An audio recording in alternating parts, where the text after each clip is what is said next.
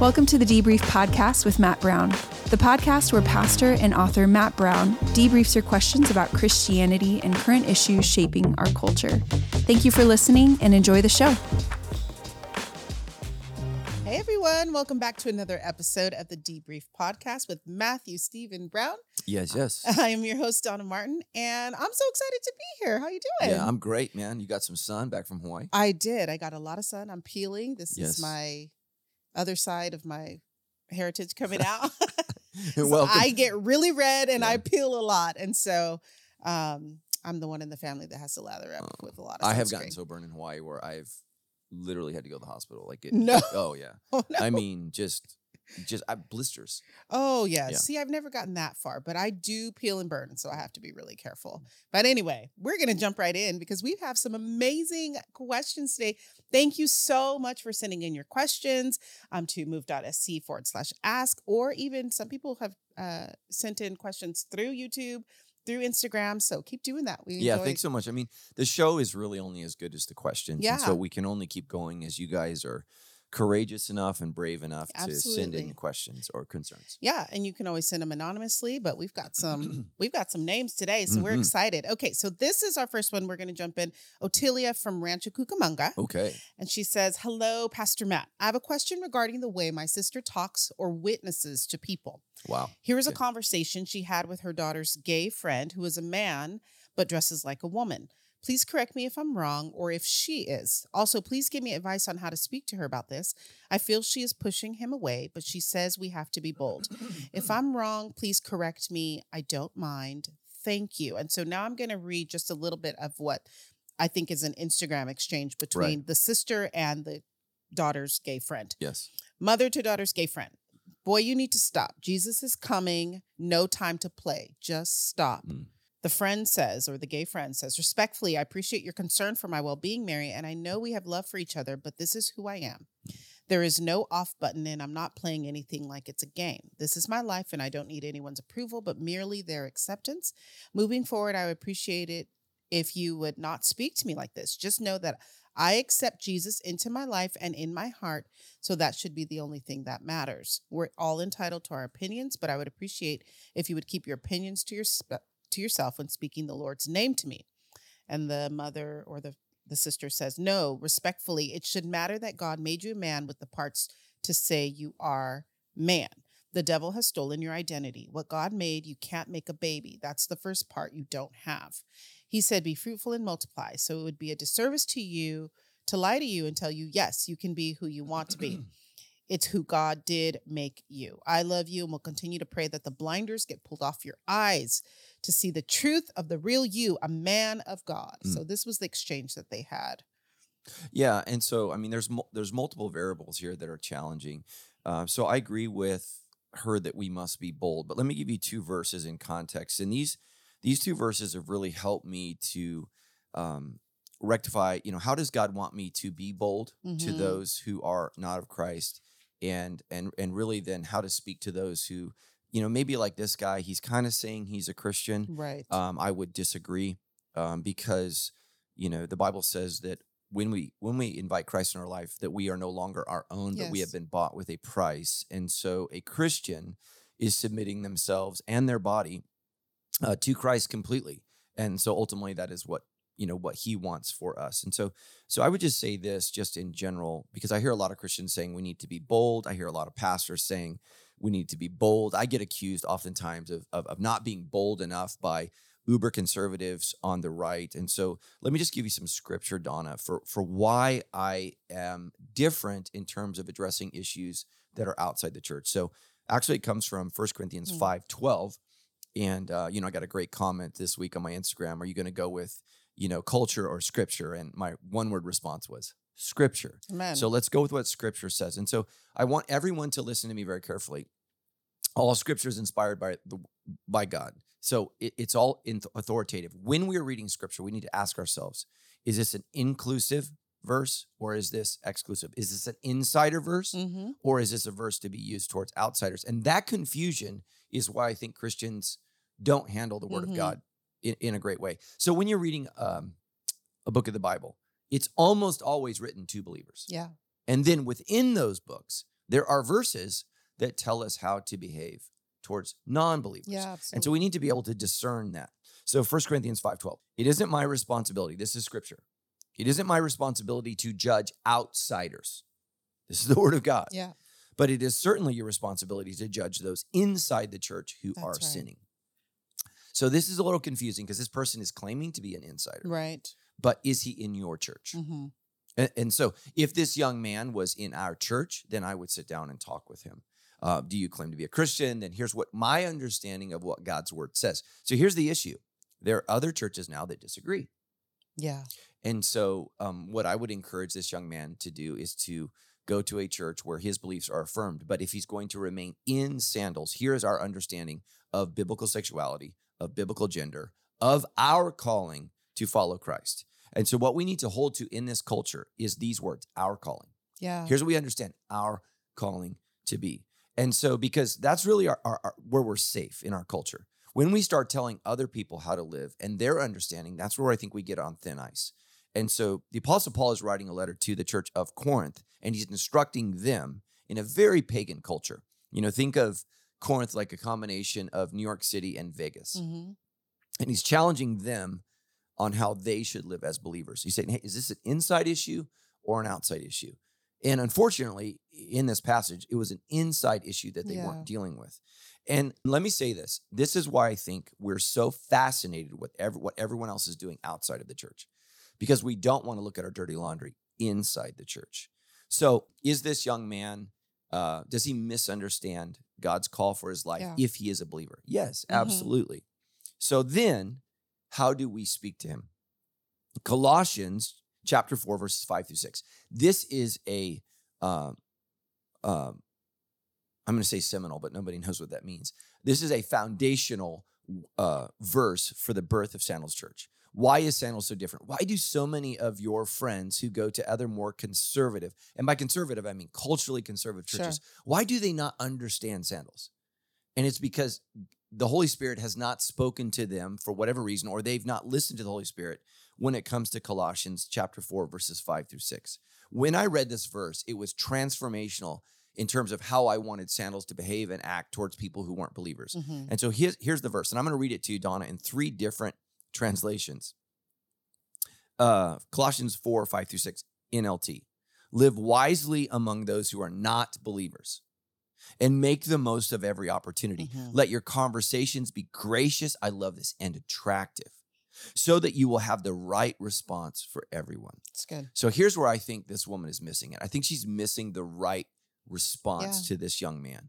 I think she has the right intentions. She has the wrong response. Yeah. You've heard me say all the time I can be right in what I'm saying, I can be wrong in how Yeah. I'm saying it. So timing is everything when we speak to people, but so is tone. hmm Um, you know, there's and so many social things media rarely has the Yeah. right tone. there are so many things that you know uh, former president trump will say that i agree with his Right. tone Yes. is like nails on a chalkboard Right. and so in the name of boldness you know he will say you know uh, the guy that's prosecuting him i think in atlanta you know i think he could say i disagree with this guy i, I disagree with him constitutionally and then he goes on to just call this guy like eight names and Mhm. i'm like bro hmm stop man stop and um you know i think a lot of us as christians we see trump and we're just so glad that someone's saying maybe something that we agree with but you should be as concerned with how they're saying it as Absolutely. what they're saying Absolutely. and uh you know does america have a border crisis absolutely you know even the african american mayor in new york city now is going this, This is a is problem working, right. and it is a problem but we need to say it in such a way that takes into consideration the racist past of America Mhm. that is real. hmm And we need to be aware of that. And so, um, has the church sinned against the gay community in the way that we've communicated um, towards them historically? Yes, Absolutely. grotesquely. Mhm. And so uh, we've picked on them, we've isolated them, we've separated it from issues like divorce, promiscuity, Mhm. Uh, pornography, and sexual immorality is this umbrella term in the Bible for all of these categories of Mhm. sin. And yet we've picked on them as a church, and that's wrong. Yeah. And so what we need to do is we need to own that and say, okay, there, there's some wounding here. Yeah. And so we need to make sure that what we say, listen to these words, is attractive so that we will have the right response. So here it is in the NIV Be wise in the way you act towards outsiders, make the most of every opportunity. Let your conversation always be full of grace Yeah. and seasoned with salt, hmm that you may know how to answer everyone. And so, what I would say is don't just pray about what God's word says, pray about how God would have you speak his Mhm. word. And so, you know, here's the thing where, I, you know, as a communicator, here's where I've sinned as a communicator. I've said the right things in the wrong way. hmm And, uh, you know, I got into huge trouble years ago. Um, you can still Google this, you know, where I was talking about, you know, gay marriage was on the ballot in California. And I made a joke that implied that, you know, I might be violent towards someone who would Hmm. uh, perform a gay wedding. It was egregious. It was Yeah. wrong.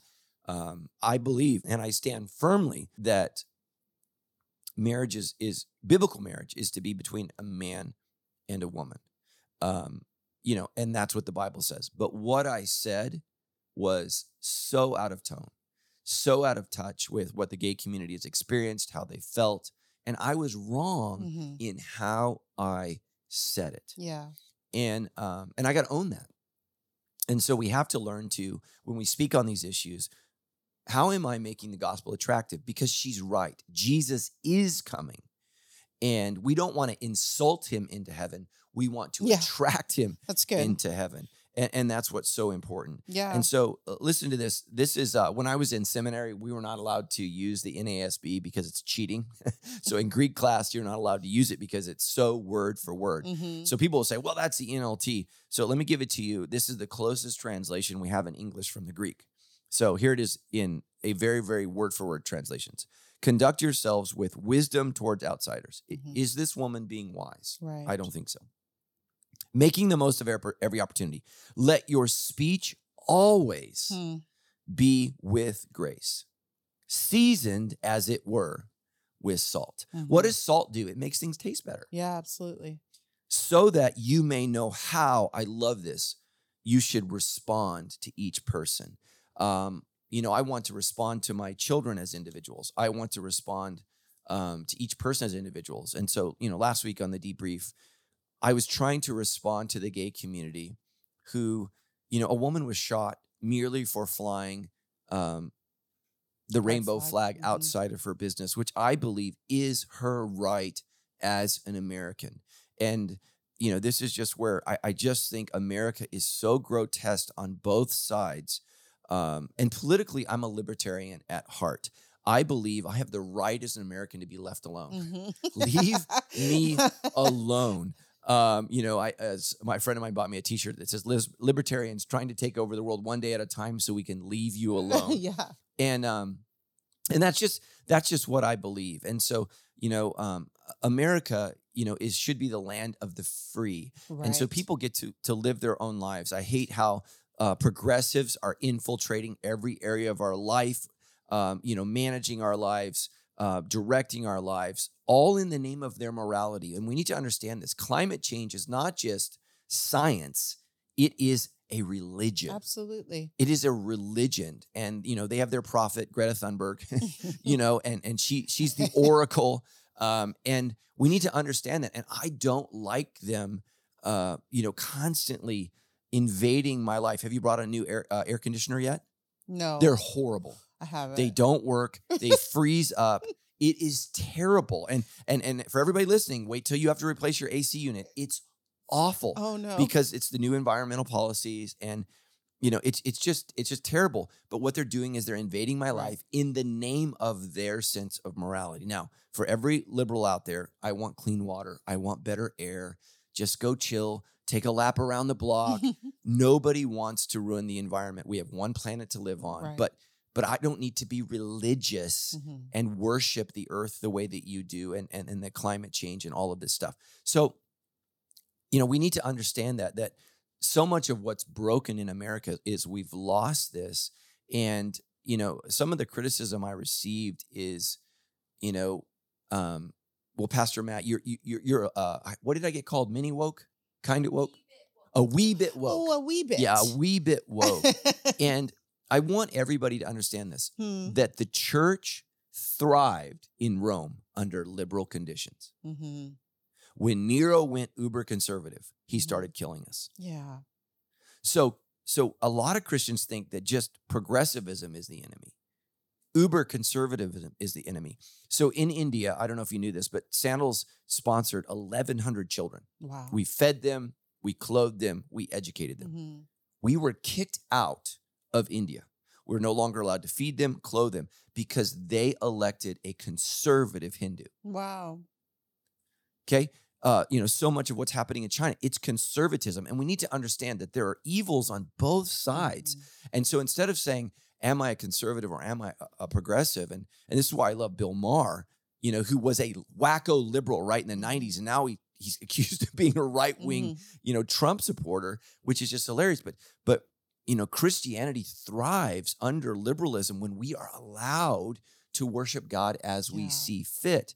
And um, there's evil on both sides uber conservatism or uber liberalism and we need to make sure that you know we, we we have this right and again that's why i'm convicted that the church will thrive best when there's freedom of speech Mhm. when there's freedom of ideas when there's freedom of religion when we don't live under an oppressive uh, controlling government and these are just weird weird political times i mean everything that i've known is so weird so what i would say yeah. is part of i think the passion that's inappropriate here is everything's political Yeah. and so I think she's gotten some of her political rhetoric confused with her Christian faith. yeah. And so she's speaking against this young man. And what I would say is, I love you. I hope that you know that I love you.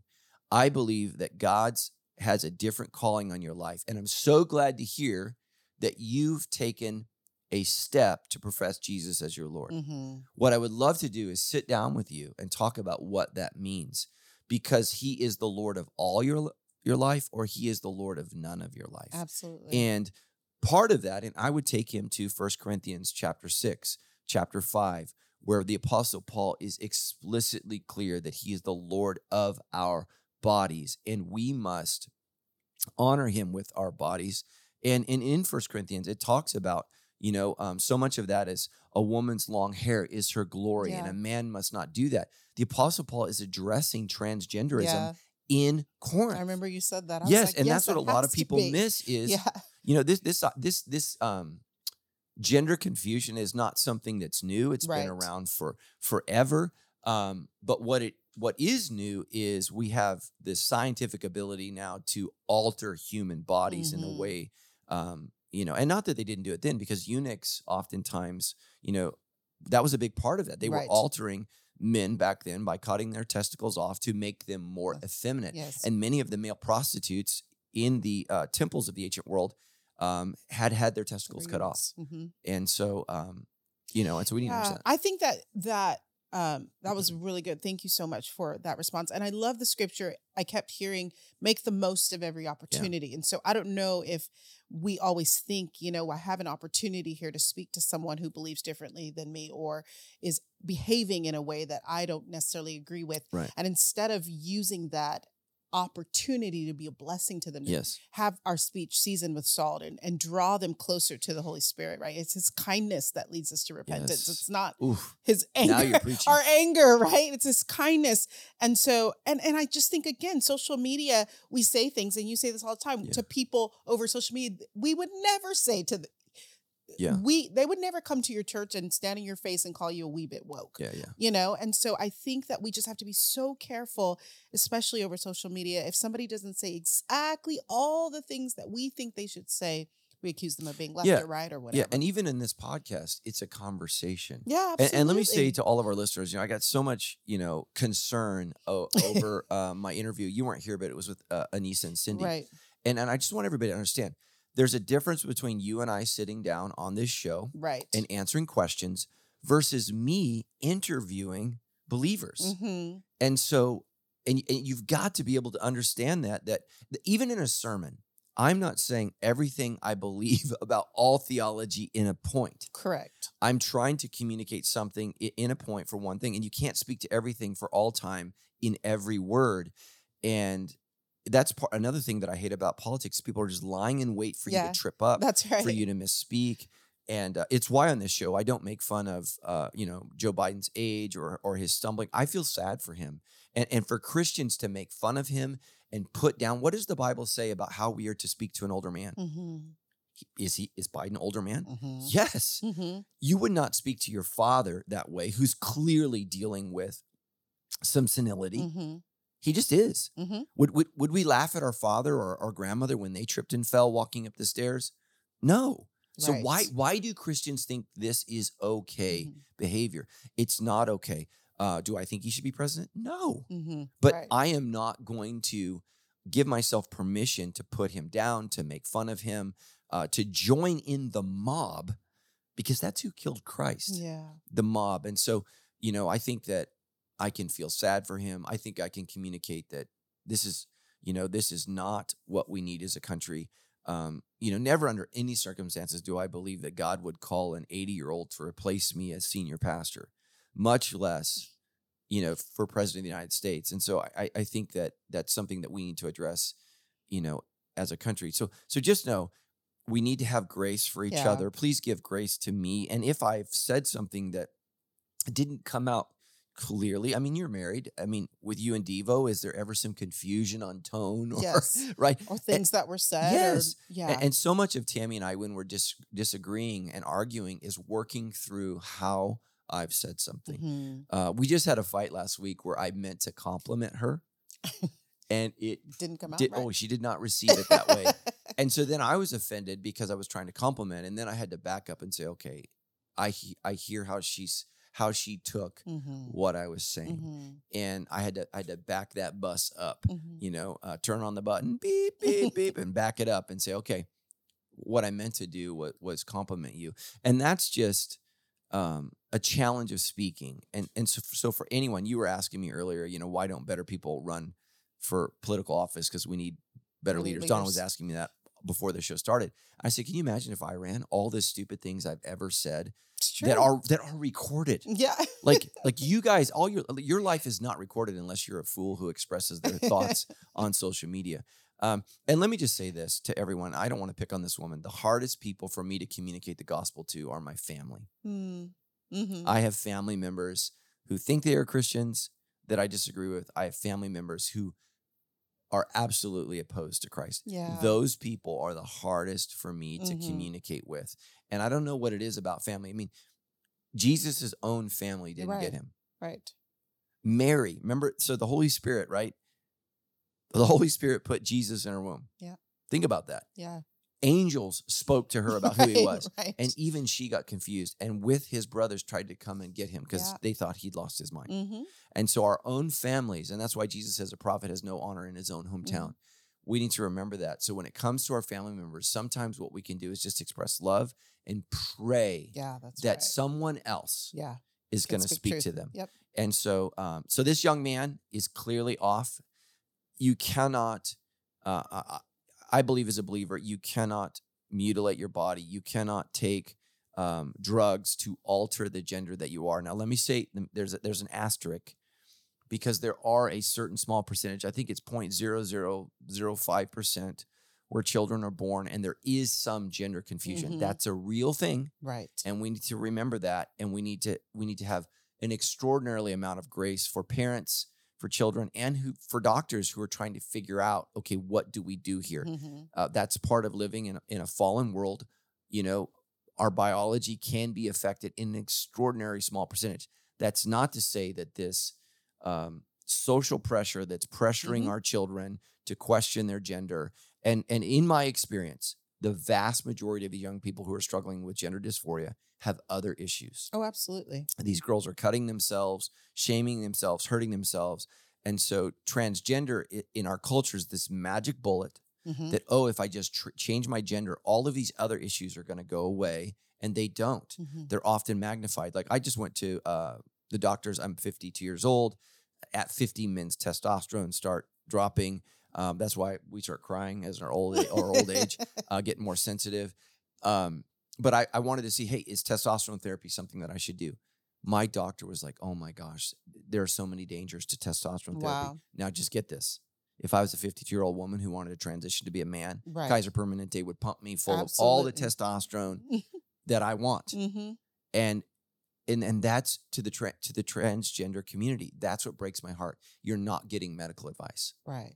So if it's so if testosterone replacement if kaiser's concerned about its long-term effects for me as a man why aren't they concerned for you donna Absolutely. and what it would do to you as a woman I mean, there's so many people coming out now saying this ruined my Yes, life. oh. I mean, it's heartbreaking to watch these videos of and and you're right. There's I mean, there's a student that comes to one of our clubs after school and he's transgender and he Yeah. had I mean, as far as I know, he hasn't had any of the surgeries, but he dresses up like a girl, he wears lipstick, you know, he comes and he's there every single day and he's very close to my husband. Yeah. Very, very, mm-hmm. very close. He's an African American student and he just said, You are the first African American man I've ever Yeah. seen who is kind to me. I mean, in his experience, Yeah. who has been kind to me, who's respectful, who is who who just loves me unconditionally, you know.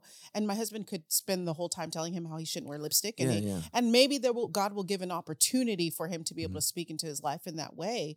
But there's so many other things that are going on in the hearts of these young Yeah. people where they d- cannot identify with for this particular man he could he has never been able to identify with another african american man Yeah. there hasn't been one in his life um, that was kind he told my husband you're honest that's what he that's what he tells him all the time Mm. i could just i just know you're an honest man yeah and so I think in these situations, especially, I don't even think that this it's a family friend's kid. Mhm. Like if there's no relationship there to even speak into this, you know, how Yeah. just just that bite. It's yeah not and, and there's no all. verse there's no verse in scripture where god's called you to be the referee Yeah. And so so many Christians feel like that's their job just to cry foul. And Mm, and for everybody, let me just say, I don't care what team you root for, nobody likes the ref. yeah, So- that's right. So stop being the referee Mm, and understand that you know our job is to lovingly speak the truth with love. grace right. and love. And so I'm not asking you to compromise, Right. but I but so the Greek word in Colossians uh, chapter 4 verses 5 and 6 can be translated answer or respond. Mhm. And so when you look at that in multiple translations, sometimes it says so that you may know how to answer, but really what it means is to respond. And so the assumption that Paul's making there is you've been asked. Yeah, that's good. And so, I mean, how many of us love unsolicited advice? that's right. very, very few people. And so, um, Hmm. you know, and so I, I have some gay friends and uh, they're married, and one guy is seeking God. He's Mm. attending church. God's really working in his Yeah. life, and his partner mad dogs me, glares at me, is so rude and so mean. And I cannot tell you how many times at a wedding or in, in some kind of social gathering, I get daggers Mhm. from the gay community, Mhm. right? The, the, the, the culture of love. Mhm. I mean, just daggers. And so what I do is I don't respond that way. Mhm. I just respond with love and grace and uh, and kindness, and I smile and I shake hands. And because in the end, what's more important than me being offended and they're being rude, yeah, absolutely. what's more important is their soul. That's right. And I'm glad that that God cared more about me than my daggers that I was sending at him Yeah. that he sent his son to die for me on the cross. And it's not always easy. Um, you know, whenever Tammy and I get invited to a party, we literally have to talk about who's going to be there. Because people are awful to us. I believe it. Absolutely awful to us. And um, you know, I mean, I was talking with a pastor friend of mine. Um, I just said being the pastor in my role has been the hardest on my wife and kids because people are cruel mm-hmm. people are absolutely cruel sometimes in the name of jesus Mhm. cruel of course. Yeah. and um and it's been so hard for them but we have to talk about that because we have to prepare ourselves for people who are just rude mm-hmm. um i've spoken at a funeral i spoke at a suicide funeral and there was a guy in the front row while i preached over a suicide and he glared at me because he because his wife had worked for us and we let her go Mm. at a funeral and he just daggers three feet away from me the whole time. Mm. And he at, at the funeral, he said, "I don't know if you could see me looking at you." I said, "Yeah, I saw it the whole time." Yeah. And I said, Mm. I, "I think it was inappropriate, wow. but but I love you and I'm Mhm. praying for you." And he didn't care. So it, it just it's just crazy how people will behave. Yeah. Yeah. So- Grace Christians. Come on, Yeah. Christians. Grace, and, grace. and let me say, what did Jesus say? Those who've been forgiven much love much. and That's I think again, some of us have forgotten what Jesus did Yeah, for us, and that's why we can't extend it to others. So Yeah. So good. Yeah. Thank you. Thank you for that question for sending it in. That yes. was really oh good. Oh my gosh. Okay, here's another one. Kelly from Menifee. She says, Your sermon touched on those with social anxiety attending services. My social anxiety controls so many aspects of my life and ultimately has me watching sermons online more than attending my local campus. What keeps me from going is being seen and approached by people. If I could slip in and out unnoticed, I'd probably attend more. Connection is difficult for me and activates my fight or flight Mhm. and freeze terribly. Any advice for prioritizing gathering with other Christians while juggling, juggling, sorry, I'm reading this too fast, juggling such a specific anxiety that makes gathering such a crippling experience. Yeah. What campus does she go to? She says she's from Menifee. I don't know if Yeah, she so- attends Menifee. So this is interesting. So I'm gonna uh, play this video on my social media next week. But uh, one of our parking lot uh, guys at the Menifee campus, did you see the video? Uh, found a woman sitting in the car outside the church, and he Hmm. went up to her and approached her. And I actually addressed social anxiety this week, and he told her, he said, "You need to come inside because Pastor Matt's going." to He said, "This sermon is for you," yeah. and she actually came in. wow. Praise God. And um, so what I want to say to everyone is uh, greeters, Mhm. parking lot people. Like what you do is so important. You are the first line of God's love That's defense. right. When you check in somebody, when you um, when you deal with somebody, like we have to be so loving and so kind. And so what I would say is what she needs to do is call the church office, let us know that she's coming. We're going to have a specific plan in place to help her. But here's the thing. God doesn't just want you to come worship publicly so that you worship him. He wants you to come worship publicly so that you're with his family. Mhm. So the command is not just directed to him. So again, what are the essentials? Love God, love people, right. live on mission. Mhm. And this is where so many Christians, so why can't I just watch online from home? Well, you can do the loving God part, That way. but you can't do the loving others. yeah. hmm To, to love your neighbor, you actually have to embrace your neighbor. hmm And so we're going to get into that when we, when we get into that message, that part in a couple weeks. We're going to do the Good Samaritan. Um, who is my neighbor? hmm hmm Well, you know, if you're social anxiety, your neighbor is fellow believers. And so there are just so many people at our church. Just so you know, I I battle anxiety. Um, people are so hard, and people will just say whatever they want to me, and I. I am so flabbergasted at what people will just Mhm. say to me, um, all over the place. And um, you know, Tammy and I drive when we go shopping. We drive about fifty miles to go to a mall where we don't run into people because um, people, you know, comment on the car we drive, the clothes we wear, where we It's eat. crazy. Uh, yeah. So uh, Tammy and I, we got delayed in Orlando, uh, Florida for weather. And one of the flight attendants, she's like, "Oh, I go to Sandals." She said, "Oh, I would have thought, I would have expected you'd be in coach." She said that out loud.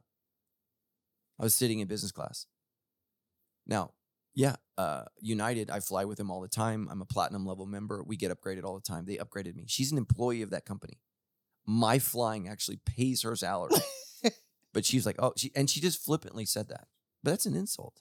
Hmm. Oh, Pastor Matt, I would have thought you'd be in coach. It's like, well, okay, Isn't that funny? yeah, How people? I mean, I don't know if people just assume. I don't know what people assume. I, I- Yeah. people just have all sorts of assumptions about what a pastor does or who they Yeah. are or what they should do. Or yeah. I so that's frustrating. it was yeah no so so you just have to brace yourself for just the rudeness of people Mm. and um and so much of what's racist homophobe it's just people's brokenness and they're just Oh, rude absolutely, you know absolutely. Yeah. Um, i know did i answer that question I think you did. Okay. I think we were talking specific anxiety, social anxiety. Yeah, you have to be with God's people. Yeah. It's it's so important. yeah so we call the need church the body. yeah make an appointment we'll have a strategic plan for you at any given campus absolutely. uh, sit in the back. Let's try to, you know, and like I said, and I addressed it in last week's message specifically, so listen to it.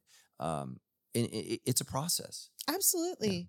And you know, even maybe I have to do this at time. I, you know, I'm much more of an introvert. Um, I go, I'm I wouldn't say that I have social anxiety, but I always go thinking, who who can I bless today? Yeah. So even if I'm gonna smile at somebody or I'm gonna pay for somebody's coffee in the lobby or I'm gonna pray for somebody at the altar, what I'm not just going to be a receiver. Mhm. I'm going to say, okay, Lord, how can I how can I be a blessing to someone today? So even Kelly, maybe think about that. Baby steps, right? Yeah, Call yeah. the church office and think, okay, Yeah. who can I bless today? Who can I smile at today? Who can I Yeah, I'm glad you said that. Um, so Jordan Peterson says that anxiety is rooted in self focus It is, yeah. and the way that um, you know it's why um, people who battle debilitating anxiety they get them to care for animals. Yeah. So wh- what the animal is doing, or a um, what do they call a pet when you emotional support pet?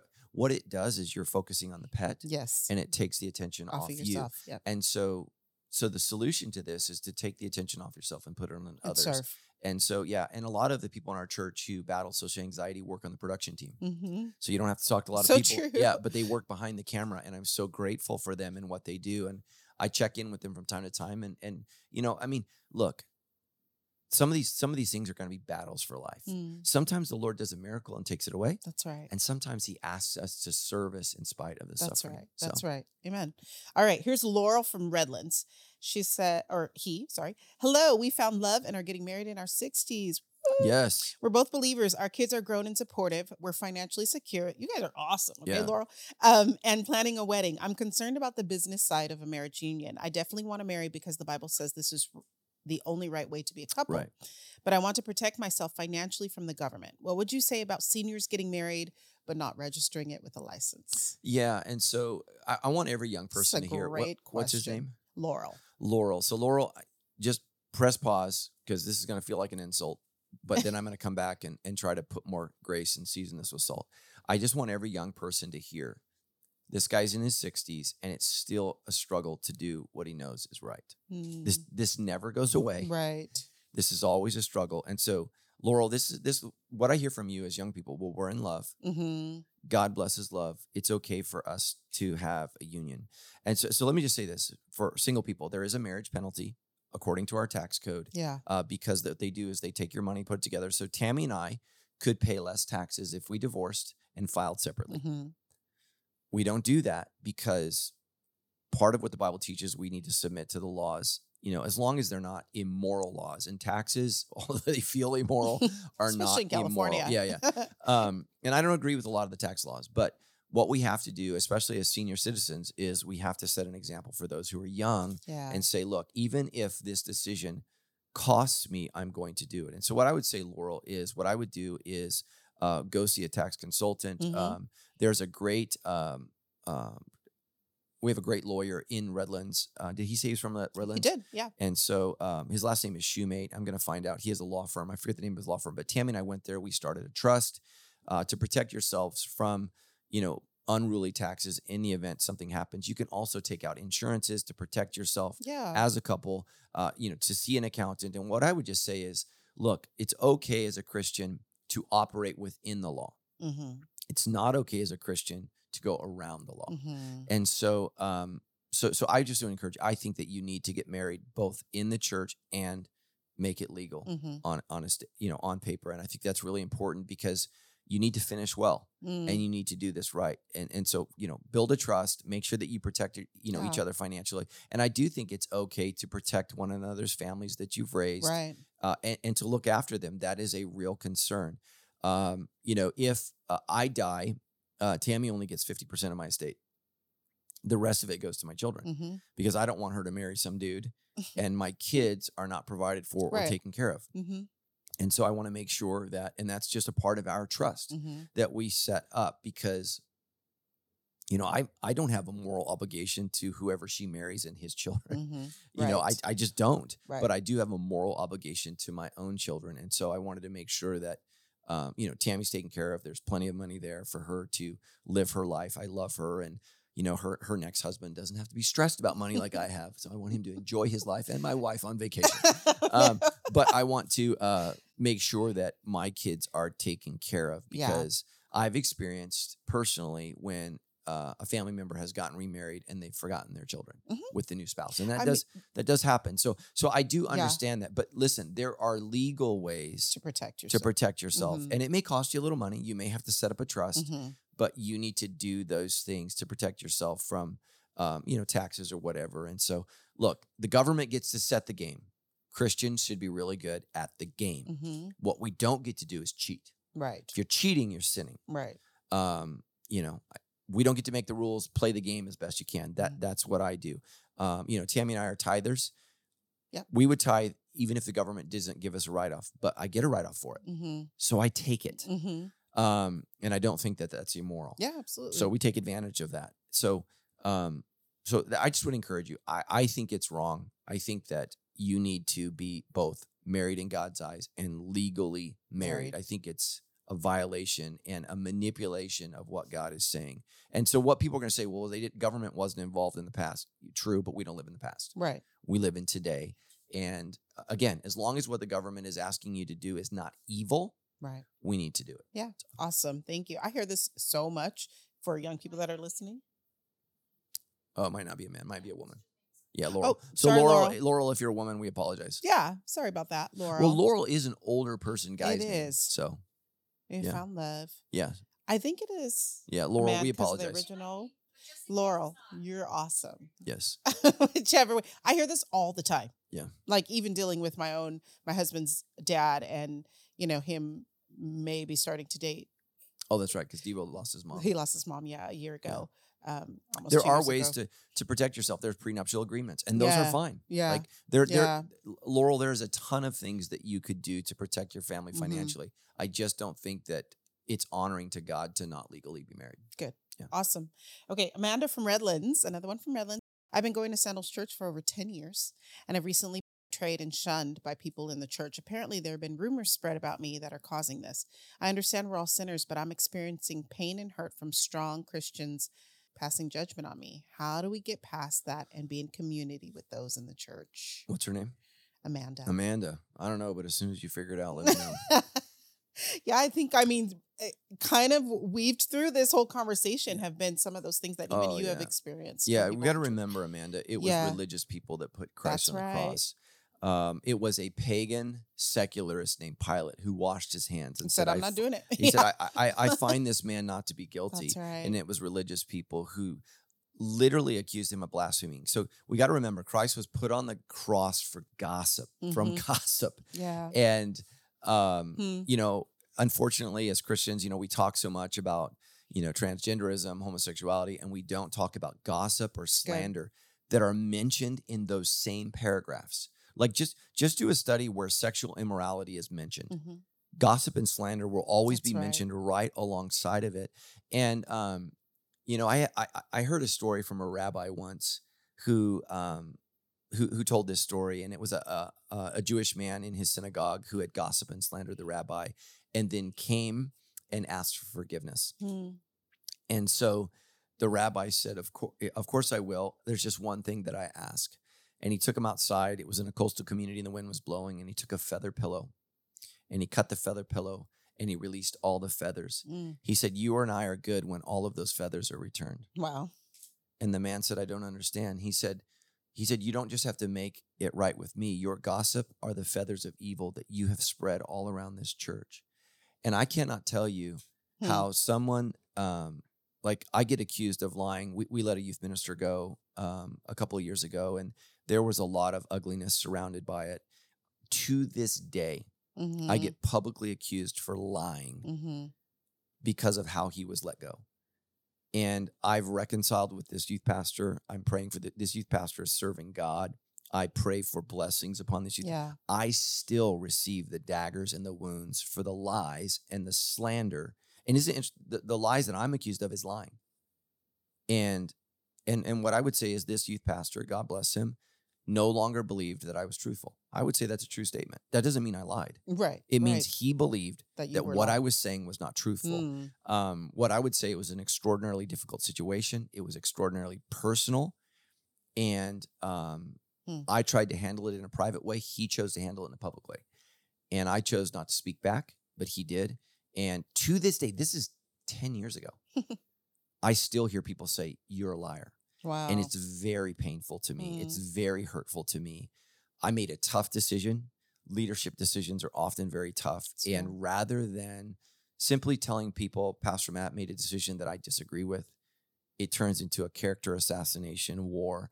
And he attacked me personally. And this is somebody that I loved, discipled, prayed for, blessed, Mm. and came after me. And it it hurts. And it still hurts, Amanda. To Mhm. this day, Mhm. it hurts. And uh, what's so sad is this youth pastor, you know, went off on their mission following God, and I get to live in the soup of gossip and slander, and I have to walk around in a community where people truly believe that I mishandled this situation. Now, could I have handled it better? Sure. Right. Um, did I intentionally sin or lie? Absolutely not. I was trying to handle a very difficult situation that was personal, um, and it, you know, hindsight's twenty twenty. I wish I would have handled things in, in different ways, but so Amanda, this this this is what it means, and and part of what I would say is it okay for me to leave Sandals Church because I've been wounded and gossiped Mhm. about and slandered? No. Yeah. So Amanda, is it okay for you? Right. No. So here's the thing where I'm really concerned about you, Amanda. It's affecting your relationship with God mm-hmm. that's where the enemy gets in. Um, because what we say is when God allows people to hurt us, what we do is we we start questioning God. And that's what the enemy did to Eve in the garden. Did God really say, is Yeah. God really good? Right. And that's where the enemy slips in and then ultimately affects your faith. And so, what I would do is, I would encourage you, and my wife and I have had passionate dis- disagreements about this. Um, we choose to take the high road. My, I've, I've held my wife with tears. Yeah. Why? Do, she says, why do we always have to take the high road? And I just say because because we answer to God. Mm-hmm. And uh, and I'm not saying that we, I've always handled it perfectly. I've had moments where I have responded in anger. I have um, been tempted to slander back. Uh, and the Bible says we never repay evil for evil, even when it's done to us. And so what we have to do is hold our heads high and just understand that that gossip and slander is the major sin of the church. Yeah, absolutely. is. One hundred percent. And it's what we do. And Jesus was slandered against. Jesus was gossiped against. I've been slandered. I've been, I have had things told to me where my jaw drops. People that I've loved, cared for, ministered Yep. to, walked alongside in their pain. Um, I mean, I, I- I have literally been a rescuer of marriages, and those people hate me and go to another church today Mhm. because something happened or you know and i'm human i, I make mistakes um and when i sin i try to admit it uh, Yeah. and that doesn't always that doesn't always work I, i've said to people i've sinned against you please forgive me and it don't. emboldens them Mm. they they don't go oh thank you pastor they see you know Yeah. and they and i mean they double down and they come after Mm. me and so here's the thing amanda what if what if what amanda's saying is true Mhm. and i don't know it's wrong it, listen to me amanda it's evil Yeah. you have to choose. The Bible says, do not repay evil with evil, but bless those who persecute you. That's what our Lord and Savior has called us to do. And so we have to bless them. And so what I do is I smile, I shake hands, um, I go to events where um, I went to a party. I went to a party where it was a bunch of people that have all left Sandals Church because they don't like some of the decisions that I've made, and we were just being glared at Gosh. some of these people I've led to Christ. Mm-hmm. I've ministered to. I've I've come alongside these people and just and my wife just was she's like I'm to throw up. They were so evil and Mm. Yeah. it's so hard to hold your head high, to maintain your composure and and to try to work through that. Um you know, I'm I'm an alumni of California Baptist University. There are professors there who mock me, who make fun of me and who put me down. My kids have been in classes with professors. It's my alma mater Mm-hmm. um, and I get ridiculed, and it's so awful. And these, these are Christians. Yeah. You know, I get more ridicule from CBU than I did get from UCR. You know? and, and it's just like, oh my gosh. And UCR is the University of California Riverside. That's that's our local university. Um, and that's the thing that's so hard. Um, I mean, if I've made errors, it's because I've tried to operate with Colossians chapter four, verse five and Yeah. six. I've tried to be intentional about treating outsiders differently from insiders. I've tried to season what I'm saying with salt. And my fellow believers have considered that compromise. yeah. They consider me, was it little woke? Was Wee bit. Wee wee, bit woke. wee, wee bit woke? And they come at bit. me. And um, and you know, just in my commentary, the video that we posted about Lake Arrowhead, look, on both sides are offended. yeah. Like I'm a, a wee bit woke and I'm a conservative wacko. And, and and they're they're listening to the same video yeah. and and that's the thing. And so Amanda, what I would Yeah. say is here's what I do. When I'm gossiped or slandered about, Jesus says to love your enemies. Why do we do that? Because sometimes these people that have gossiped and slandered about me, some of what they're saying is true. Mm. And so as a leader, I need to own it. Sometimes we need to love our enemies, not just because Christ has commanded us to, but because they're the only person that's willing to say the truth. Mm. And so, okay, have I been arrogant? Have I been prideful? Was I too political? Was I dodging an issue? And all of those are true because I, I'm a sinner Mm, mm. saved by grace. And so I have to own that and I have to listen to those things. And then I have to say, okay, God, how can I learn? How can I do better? And at the end of the day, I don't model my behavior after people who aren't changing, who won't listen, who don't grow. That's right. I'm modeling my life after Christ and I have to listen to him. And Amanda, that's so hard. But what did he say? Father, forgive them for they know not what they do. That's right. And the devil is always in the midst of gossip. So don't join the devil in that gossip, Mhm. but try to rise above. It's hard. And I get it, Amanda. It's so hard. hard. And my heart goes out to you.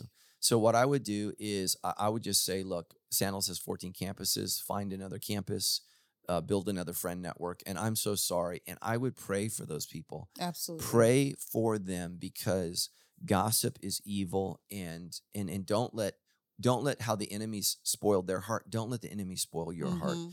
because at the end of the day man if you're not careful bitterness can get That's in right. Uh, anger can get in and what does paul say in romans it gives the devil a foothold That's in your right. life and um and, and it's okay it's okay to be upset it's okay to be angry but man you got to give that to the lord and it's so it's so hard And no, Amanda, that I mean, if you've been in church for any length of time, you Mhm. have experienced people who are just rude and angry and mean and gossipy and slandery. And I love that you said, I love that you said sometimes part of it could be true that we really need to look at our heart and go, okay, is there something that's going on inside or have I been arrogant? And sometimes when it's just a straight lie, I have watched God tear those lies down. I have watched him fight for me. Yeah, and Amanda, understand this: God never blesses sin Never. ever, and so you just need to understand. So when people part with gossip, when That's people right. part with slander, That's right. they have invited the devil into That's their right. life. 100%. And so what you need to do is say, do I do I want the blessing? So one of the most important passages of scripture says, I, I give to you today life and death. I pray that you may choose Mhm. life. And we must choose life. Gossip and slander is death Mm. because it kills people, it destroys people. And um, just like that rabbi said, you know, I mean, that rabbi is not a Christian, right? So Jesus says we must forgive hmm uh, you know, no matter what. But that rabbi, I loved what he said, man. It's not just That's what you said; Yeah. it's the feathers that It's you've the spread, effect. Yeah. and these feathers go out, and um, they infect others. And Mhm. and that's why we need to be so careful not to share gossip Yeah. because I tell I, I tell this all the time to my wife when when she hears something. There's whatever was said. There's how it was heard. There was how it was shared to you. There's how you heard it, and now it's how you're telling me. Mm-hmm. Remember telephone when we were yeah, kids? I was just thinking this it's like, like, telephone. it's like oh my gosh, we have no idea. And I actually I have been confronted. I'm Mm. looking at my staff in the room. I've been confronted by people over something I've said, and I'm like, you weren't in the room. Mm. I was in the room. Yeah. do You, weren't know? in the room. Right. But it's now coming to you through these multiple channels, and Yep. you're judging me, Yeah. and you weren't even in the room. Yeah.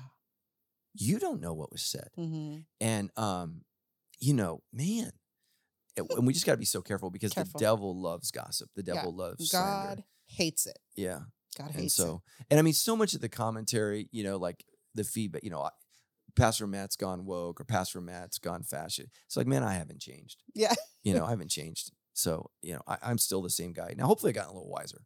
Wow, this is the longest debrief ever. This is awesome. Thanks, Amanda. Appreciate yeah, great it. Okay. question, man. I'm praying for you. We have another one.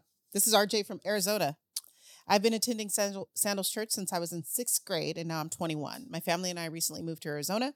I want to find a church out here, but I love Sandals so much. I try to read my Bible every day and do Bible study classes online. I just want to be as close as possible to God, and I loved going to Sandals in person, but now I only do online. My question is should I find a church in the area or keep doing Sandals online? Yeah, so RJ, you need to do one of two things. And so thank you so much for watching online. Um, Yeah. I think it's okay for people who are a part of another church to listen online. I think that's fabulous. Listen to as many speakers, Mm-hmm. preachers as you possibly can. Uh, I listen to Maverick City Worship. Mm-hmm. They're not worship leaders here, Right. but I but I love it. Um, but but I'm not a part of their community. So RJ, here's what I would say is you need to make a decision. Has God called you to be a part of Sandals? If He has, then what you need to do is start a Sandals Anywhere location, Mm. and you need to start inviting your friends to watch with you, and then immediately go into a small group discussion. Mhm. And you need to be so. Um, but but your group must be open to Mhm. neighbors, friends, people who disagree with you. But you need to be taking the next step of saying, okay, I'm going to gather with Yeah. and um, you need to be tithing to Sandals Church if Sandals Church. Or what you could do is find another local church, plug in there, and then watch Sandals on That's the good. side. Because you know we all have people that speak to us, Mhm. and so if God, RJ's his name, Yeah. so if God has chosen me to speak to you, RJ, then it's okay for me to be a part of your life for the rest of your life. You know, um, I still listen to pastors who are dead. And they're no longer with us because God uses them to speak to me, but I'm not a part of their church. I'm a part of Sandals Church. So I would just go before the Lord and I would say, Lord, do you want me to continue in fellowship with Sandals Church? If so, then I've got to figure out how to invite my friends. And, and just to be honest with your friends, hey guys, um, I- I watch Sandals Church. It's in California. It's a challenge. It's not local. Would you guys be a part of me? Let's watch on Sundays or Saturdays. Let's make this our church, and then let's immediately go in Mhm. to small group, you know, discussions. And we're going to reach our community where we are. We're going to tithe the Sandals Church. Yeah. We're going to figure out a way to be connected to Sandals Church. This is my church. Uh, I don't think you should double date. Yeah. I think you should pick a church and plug in. Um, and you know, I love all the churches. You know, in Riverside Harvest, the Grove, uh, the Mm. Rock Church in San Mhm. Bernardino. Love all those churches. Uh, the Rocks in Redlands. San right? Bernardino. Yeah. Oh, San Bernardino. Mhm. Um, but Sandals is my home. Right. So this is my home church, and and, and I'm and I'm loyal to Sandals. Mhm. So, but I care for those other churches Absolutely. because I want to be a big C Christian. So, RJ, just go before the Lord and just just literally ask the Holy Spirit and say, and maybe you need to pray about it, maybe you need to fast about it, because choosing your church is a big decision. Um, Absolutely. a- and be open, RJ, to the Holy Spirit saying, Sandals is your church, and you need to move back yeah. That's awesome. because. Uh, when when Tammy and I started Sandals Church, we had to move. We were in Huntington Beach. We had Mm. to move. hmm So so many people want God to move where they are. Yeah. Sometimes God wants you That's to move where. He is. And, and let me say this: you know, so many Christians have fled California. You might be listening right now from Texas, Tennessee, Idaho. What if the Holy Spirit's calling you to move to California? Yeah. We need you. Yeah, we need you.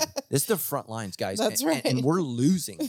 So so we need you. Maybe the Holy Spirit would lead you to move here and to be a part of what we're doing That's good. rather than running from progressivism, maybe God's calling you to run to it to help us in this battle because Stand. so many of the dollars, um, you know, are in Texas, in Tennessee. Mhm. Like my friends' churches that are in Texas, like their budgets, I'm just like, you know, they're gonna like open a park in the name of Jesus. I'm just like, okay, we're trying to we're trying to upgrade our lighting system. They, their budgets, I'm not kidding you. A church in Texas of Sandal size budget would be five times. oh, I believe it. Five times. Smack dab in the Couple middle years of the ago, Bible Belt. We were trying to raise was it 15 million for reach? Was it 15 million? I- It was 10 million was our goal. My friend was in Dallas, Texas, half the size of Sandals. Their goal was 160 million. Half house. I was like, Lord, I know you love us all equally, but this feels very unfair. I see what you did for these They people. were- They were raising 160 Wow. million Wow, wow, wow. And I'm not saying they didn't have sure, the you know, good goals. Right. I'm just saying, God, we're trying to. Can I get ten? Can I get Yeah. ten million? And then there are other churches that can't imagine ten million. Right. Um, but you know, Sandals has 14 campuses. hmm Uh, You know, all of our campuses, uh, you know, need help. We're trying to. I've been praying for a long time for a campus in Corona. We're trying to buy a, a campus there. Um, you know, and it's these things are millions of dollars. And uh, so, man, you know, help us out. Send us Yeah. a man. Maybe you're listening from Texas, and the Lord would lead you to. Come write a check for a over. couple Come million on bucks, over to. California. Yeah, we, could need, use you. We need you. Yes, We need amen. the body here. And please don't leave if you're Yes, unless the Lord tells you to go. We need us here. yeah. We need to hold Amen. hold the line. Amen. Okay. All right. I know. That was a side note. It was a side note. And we're still here. Okay. Alyssa from Menifee. Another Menifee. Love Yes. y'all in Menifee. In your message on Sunday, you talked about how church isn't about people and their needs, Mhm. in quotes. What about Christians who refer to the church as a hospital for the broken people in need of healing? Is it wrong or a sin to attend church with a need for yourself? Of course not. Yeah. No, of course not. And so, so that's the problem. you know, whenever I'm trying to make a point, it's not it's not all of All the points. inclusive, right? Yeah, it's not all inclusive thing. Here's the her name's Alyssa. Yes. Alyssa, here's the problem. Most Christians stay in the hospital. They never get well. Yeah. That's good. So what I would say is you need to come to church as a hospital, but you need to heal. Mhm. You need to invite God into your brokenness. And then when you heal, you need to become a nurse. You need to become a doctor. yeah. You need to start serving, right? Hospitals have toilets that need to be cleaned. Mm-hmm. Hospitals have patients that need to be fed and cared for. And um, you know, on the fundraising thing is it drives me crazy that I have to constantly hire people to do ministry. God's called us all to do ministry. Mhm. And we need to do that and take that work seriously. Um, you know, if I won the lottery tomorrow, um, I'm going to work at Sandals Church for free because that's what the Lord's called Yeah. me to do. I am a servant of the King, and um, I, and I want to serve Him. And so we need to do that. And so, so what I would say is, come for your healing, come for what That's you need. right. And, and and even if you are a doctor or a nurse, there are going to be weeks at the church where you need to be fed Mhm. you need to come forward for prayer. Um, you know, what we need to do is, and here's the key it's care for one another. Mhm. And so sometimes what that means, you know, like for you when you're flying or when you had surgery, I'm praying for you. Right. You know, right. Donna gets to be a patient Yeah. in the right. church. And and that's totally appropriate. Even though you're a leader, you needed prayer Yeah. Absolutely. you needed concern um you know you know and that's appropriate and, and and likewise for me if i need prayer from you i can ask that Absolutely. from you and so um you know sometimes we're patients and sometimes you know we're caretakers and sometimes we're both yeah. so what we need to do is understand that you know the hospital is a place where we're sick but we all need to be worked working at getting well my book that's coming out in march um, I just found out it comes out the weekend of my wife's 50th birthday and our anniversary. I'm like, Aw. oops. So I'm going to try to see if I can change that date. But, you know, Jesus came to sozo.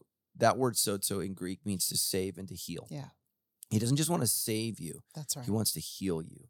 And so, how do we work towards healing? And so, like back to Amanda, uh, Tammy and I went out to um, dinner with some friends of ours, the Millers, and uh, they're therapists, which is They're always awesome. oh, you know them. It's Mhm. always helpful to go out to dinner with a therapist, right? You just try to sneak in some free questions.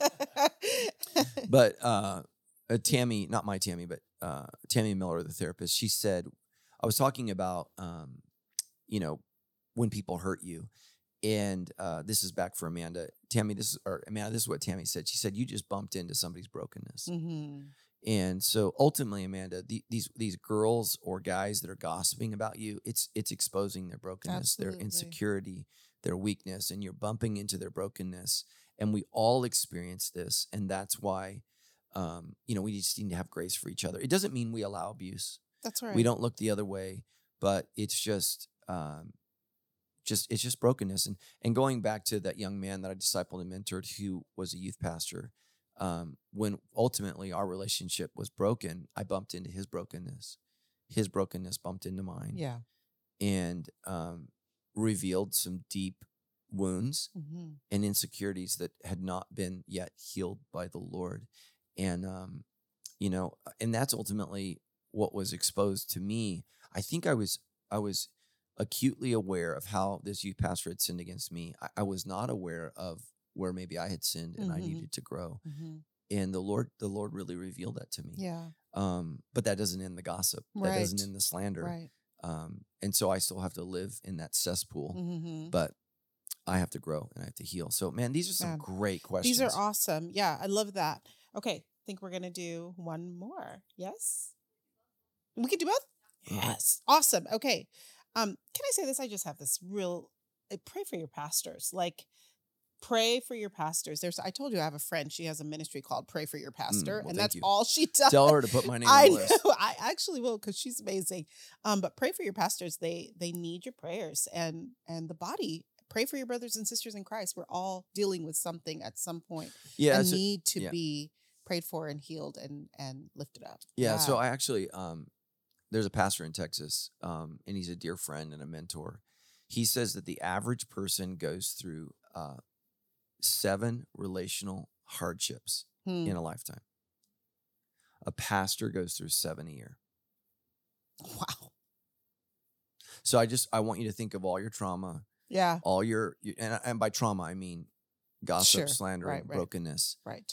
the average person goes through seven like divorces maybe it's a not divorces but a, a divorce in a relationship Sure. a divorce in a friendship Right. divorce from a family member Mhm. The average person has to endure seven of those in a lifetime Yeah. a pastor has to go through seven of those a year Wow. and um I, I and i would say that's the greatest wounding and our lord knows that Yeah, he does. because he sat across from the table from judas and he said go and do what you must do mm-hmm. Yeah. And- but he loved judas Mm-hmm. so much so that the disciples had no idea what he meant when he said that Right. Right. you know um and so that always blows me away when i've been hurt by somebody or betrayed by somebody our lord knew that He knew. yeah Amen. he knows yeah Okay. Colin from Canyon Lake. This is a really good one. They're all really good. You guys, thank you so much for sending these in. Our community group, uh, we were discussing the idea of contextual knowledge Mhm. and memorization of scripture versus the memorization of singular verses that may be bring great comfort and encouragement in a particular season, but they're taken out of context. Sure. Is that harmful or wrong, or is there value in both? Yeah, so I know Colin. I know who this is. Um, he's a very bright guy, the educator. Um, Colin, I, I think that we need to know both. We need to know scripture, and and most verses um, are taken out of context. One of Mhm. the most famous verses, "I can do all things in Christ who Mhm. strengthens me." That that verse is not a verse that you wear as an MMA fighter, so you can Mhm. break somebody's nose. right. But that's how that's how that's it's how used. it's yeah, Um, absolutely. so, so what is the context there? Um, the context is actually being able to endure hardship and years of plenty, and um, that verse is so important because, um, like, if you're in the mortgage industry, you've had a good run, Mhm. and now it's just it's tough. Mhm. So that verse is okay. You, you can can do, do all this. things when the Lord right. bless you, but now, Right. right now, we're going through a transition, a real That's estate right. transition. You, You can, can get through it. this too Yep. and that's that's what it means. Um, you know, sandals had a great run from 2015 to 2019, just incredible run. 29 2020 to 2023, brutal, brutal, hardest three years of my life. hmm Lost lifelong friends. Yeah. Um, you know, uh, I mean, I mean, just think about the 2020s. We had the pandemic. Uh, we had Race the, the elections. We had George Floyd. Um, aliens, like aliens, are like people don't even consider. Yeah, that. people didn't even bat an eye at the Yeah. aliens because you know. Yeah. So it's just been it's just been insane. Um, it this has been the hardest years. Uh, twenty the twenty twenties have become the politicization of everything. Absolutely. Everything is political, and it's it's been a nightmare. yeah. And um, so we just we yeah. There's a value in both. yeah yeah. So so we need to know we need to know both. I can do all things. So Colin, I, I think that we need to know scripture. Yeah. But but you got to be careful with that because there are some scriptures in the Old Testament where I've heard people say, well, that's just to the Hebrews. Hmm. Well, Paul says that we're a part of Israel. We've been grafted in, and so um, God can speak to that. And so, like one one of the passages that speaks specifically to me is Jeremiah chapter one, where before before I was formed in the womb, you knew right. me. Mhm. Well, you could say contextually That was about Jeremiah. that's just about Jeremiah. hmm Well, okay, but I think that is true of all of us hmm before all of us were in the womb, God knew us and has called us Yeah. to be a voice for Him. Yeah. So, um, and so you, so how do you get there, Colin? You read Jeremiah chapter one, and then I go to remember the essentials. Does anybody remember the essentials? Yeah. Love God, live, love people, live on mission. hmm So go ye therefore and baptize, teaching them everything that I've commanded you. So Mhm. the Great Commission says everyone is Jeremiah. Yeah. We're all Jeremiah. Mhm. We've all been known before we were formed in the womb, and we've all been called to preach and to proclaim hmm the gospel. And uh, uh, and unlike Jeremiah, he got to proclaim bad news. yeah. We get to proclaim good news. Right. Like Jeremiah was like the horrible gospel. Mhm. You're all gonna die. I just underlined this passage the other day. I was reading through Jeremiah. Jeremiah prophesies this: the Lord will take your women and give them to other men. Mhm.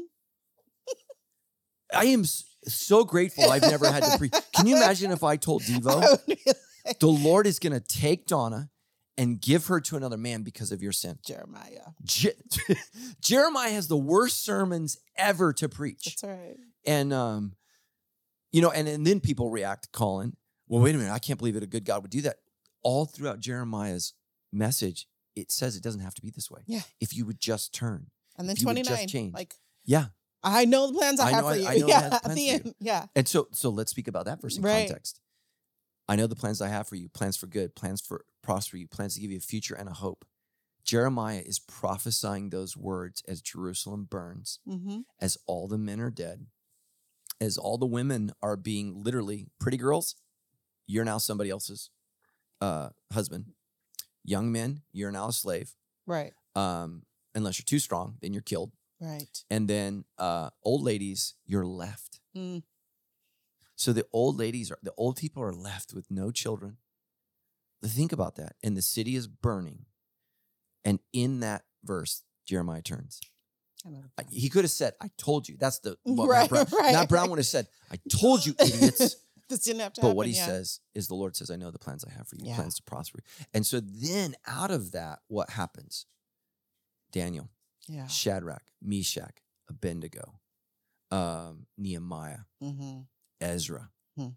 Some of the greatest men of God come out of the Babylonian captivity. Yeah, absolutely. And uh, the Jewish alphabet is solidified in that time. Um, think about this they're enslaved and forced to speak Aramaic. Mhm. This is the beauty of God. The book of Daniel takes their enslaved language and turns it into the word of God. So Mhm. some people don't know this, but the, the, the Old Testament's all Hebrew except for Daniel. Daniel's oh, Aramaic. wow. And so Aramaic is the Babylonian l- language. Mm. Um, you know, so I mean, think about you know your own story. Wh- which side of your family slaves? My mom's. So your mom's side. So so she's she's enslaved, taken from Africa, brought to America, and out of that, right? Think of the cultural, spiritual revival of, of blacks who are saved and redeemed out of this horrific absolutely. thing called 100%. American slavery. Yep. Same thing happens to Mhm. the Israelites, Mhm. and out of that comes Daniel. Well, we got a Daniel, Martin Luther King Jr. Yeah. Like we we got these people out of this movement that reminded America what the calling was, and it's just so Yeah. beautiful. And Powerful. God does that. And some of us are like, um, I talk about this in my book, um, the chap- chapter on why God. Instead of asking why, the better question is how. How are you Mhm. going to use this? Mhm. Um, and so, so Colin, fantastic question. Absolutely. And so, what I would say, both are important. I think scripture is important, but we want to contextualize it. What did God mean in this? And then, how do I interpret that? And. I, I, I try, Colin. Um, I try to get this right in my sermon prep, but we're all, we all take things out of context. absolutely. You know, even and even the Apostle Paul, when he quotes Old Testament scripture, sometimes I'm like, eh, that was okay, that was close. Um, you know, and that's where my Jewish friends criticize Paul yeah. because they're like, well, that was taken out of context. And so, um, you know, but I have to assume, right, that the Holy Spirit spoke through Paul, and so it's it's it's good because it's Scripture. But you know, the Apostle Paul is accused of by Jews of doing the same thing, Hmm. and we all tend to do that. Um, you know, eh, but the verse, you know, that I use this week, and I wonder if Colin's talking about this. You know, he who is not with me is against me. He who does not gather scatters. So, is that in the context of the church specifically? No, but it's linked to the purpose of gathering. Why did Jesus come? Yeah. To gather. Mhm. To gather whom? Us. Yeah. And so we need to understand contextually that gathering is something that is essential to Jesus. Even as he goes to Jerusalem, I didn't use this verse. He says, Jerusalem, Jerusalem, how long I have wanted to gather your children Yeah. to me to protect them Mm-hmm. Ev- even as ultimately, you know, the church is going to be scattered and uh, all the terrible things that happen to believers in that, you know, first couple of years as the church, even then his heart is still to gather together, Together. to him. Yeah. And so, so that's why I use that verse, and um, and I think that it's so important to understand that gathering is essential to Jesus. It's part of what he does. The devil scatters, Jesus Mhm. gathers, and so many Christians are scatterers in the name of Jesus. mm-hmm. And so that's why I use that verse. And so Yeah. that was a great question. That's Colin, good, And I love Colin. Awesome. Okay. He, Colin tried to die on his wedding. oh no. Yeah, his wedding day. He almost didn't make it. He had appendicitis. Oh no. Yeah, We're glad you made it. yeah, Colin. yeah. He he was like almost passed out the whole wedding vows. oh no, Yeah. Colin. we're He's probably super embarrassed. But I love you, Colin, and I'm glad you didn't die. awesome. All right, here's our last one. It's Zach from Yeah. Oklahoma City. Ooh, Awesome. Um, I've been in a small group for about a year and a half, and it's been pretty unfruitful for my fiance and I.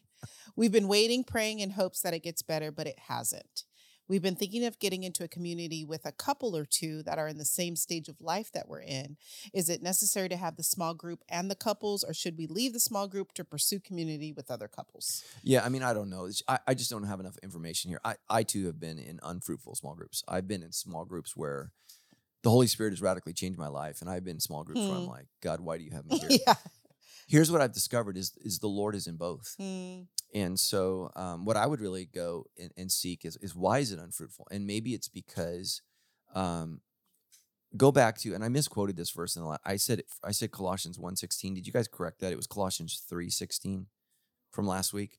Or maybe I, I can't I misquoted, but it's Colossians 3.16. And it says, let each person when you gather together have a word or a hymn mhm. or something. And so what I would say, what's this guy's name?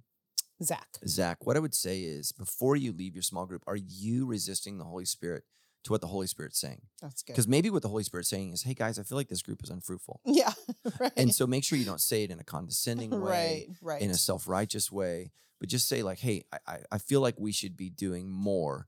Mm, And before you leave the group, let the Holy Spirit speak through you to the group. mhm. Um, and then, you know, if that doesn't go well, and and hopefully you weren't a jerk in the way that you said it, then yeah, maybe go to another thing. And and I think the same stage of life is great. The problem is, um, so so many times what you need to hear is from people who are at a different stage in your life. Mhm, mhm. And um, you know, like if you're all young singles, you just multiply your collective stupidity and Mhm, ignorance. mhm. Uh, if you're all young marrieds, you multiply your collectivity, stupidness, and ignorance. What you need is an older couple that's like, hey, I've been there. I understand what that's like. And here's what Mhm. we did. Here's how we handled that. Um, because when you get in a group with people at the same stage of life, you eliminate wisdom and perspective. Yeah. You literally say, no, I just I just want people who have the same perspective as as me. And um and I think you're you're missing out. Um Hmm. and I and I, I think this is huge.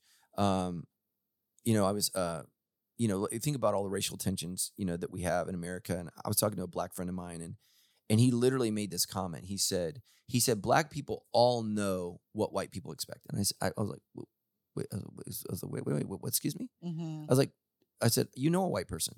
Right. hmm So why don't you ask me Right. if I've ever thought that or believed that? And Yeah. I, I said, because I haven't. hmm And so, you know, it, it'd be silly for a bunch of white people to get together and talk about what black people need. I'm like, "Ooh, ooh, maybe we shouldn't do that. But we do the same thing with marrieds. We do the same thing with singles. We do the same thing with youth. We all get together and we eliminate. See, the beauty of the church is the wisdom of different races, different genders, different cultures, different age groups, hmm and we're eliminating that wisdom. Um, and and we need it together. And so, uh, but you should have seen my friend's looking at his face. He was like, I never considered that. hmm I was like, like, man, I said, black people have a lot of wisdom about black people, but I don't know that they necessarily know what I'm thinking or feeling. Right. Um, and I told them, I said, I love you. I said, I'm a little offended, Yeah. you know, but I was like, could, why don't you just ask me? Because I said, I don't think that's true. And, you know, I'm not saying there wasn't a white person that never thought that or felt that, but I don't think that's like a collective, Right. you know, at my white people meetings. I don't, you know, I don't think that we, I've heard that. Um, but, but it's just, it's just so, by the way, I don't go to white people meetings. Um, yeah, sorry. Um, Don't I know. Uh, Pastor Matt goes to yeah. white people meetings. Yeah. I don't, I don't go to That's hilarious. Um, yeah, but, but, no, know, but it's very true. yeah right. we just we just don't and um you know I, I think that we need to be generally inquisitive to what other people are, are feeling or sensing Yeah, i just would say this pray to the holy spirit yes. i would speak to my group first Yeah, that's good. um and and you know and there's going to be hurt feelings because i've broken up through small groups and there's been hurt feelings every time and, and let me say this small groups do run their course yeah. like it, Right. it just kind of becomes mundane and and then maybe that might be the time for you to break up i just don't like the should we go to if god's calling you to minister to people of the same age then then i would say okay i think that's good but i think just simply saying well i want to be with people who are like me Yeah. i don't that's usually not the holy spirit Yeah. so um I mean, maybe they're trying to build friendship yeah with couples. Yes. And so then there's a place for that. But then I think it's really important to keep the wisdom piece in there. Like, Yeah. let's, their fiance, this is, you know, they're engaged. So find some people that have been married for 10 Yeah. years, 15, 20 years so that you have those people around you as well. So, yeah. yeah. and let me just say i mean i'm doing the best i can i appreciate With you what know, you've given. yeah with what you've given me and so I'm, I'm trying to read between the lines and making assumptions and so Yeah. Thanks, Zach. We appreciate it. That was really good. Yeah, your laugh was hilarious. That was. Yeah, we don't do white people meetings. We don't have black people meetings either. Yeah. okay. Well, no, there's Yeah. not. Yeah, I love it. Thanks for listening, everyone. You can submit your questions to move.sc forward slash ask anytime or go to the Sandals Church app, and we'll see you next time. Share with somebody.